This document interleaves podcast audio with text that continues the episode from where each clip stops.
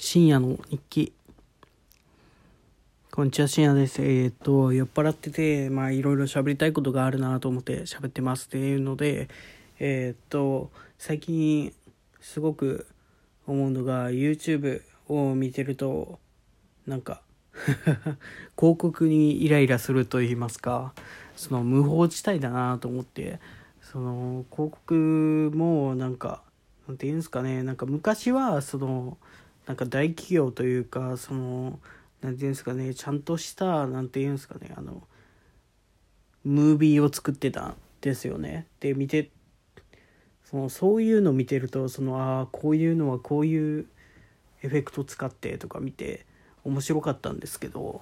なんか最近になると、なんか、なんか自分の近くの駅周辺の人必見みたいな、ヒゲ脱毛とか、なんかもう訳のわからないとかわからない商品とか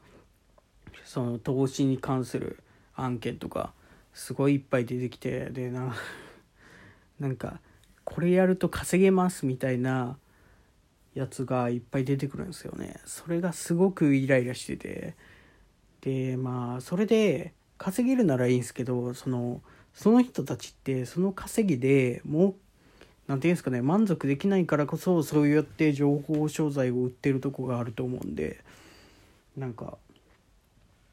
そのそこに出てくる人たちを見てるとなんていうんですかねあーなんか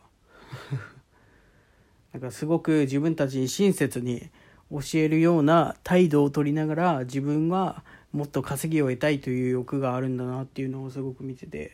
気持ち悪いなと思って YouTube を見たくなくなるっていうのがありましてまあそれはそれで僕にとってはいいことなんですけどね。なんか YouTube 見てるとそういう広告見たら僕ああもううっぜえと思って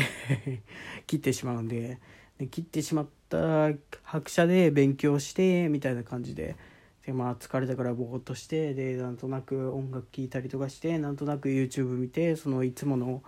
なんか登録してるいつも見てる講義とかを見て癒されてからまた勉強したりとかしてるんですけどまあ今日はそこで酒飲んだんでもう勉強ええやと思ってやめたとこがあるんですけどまあなんかすごいなんていうんですかね。最近のその広告 YouTube の広告事業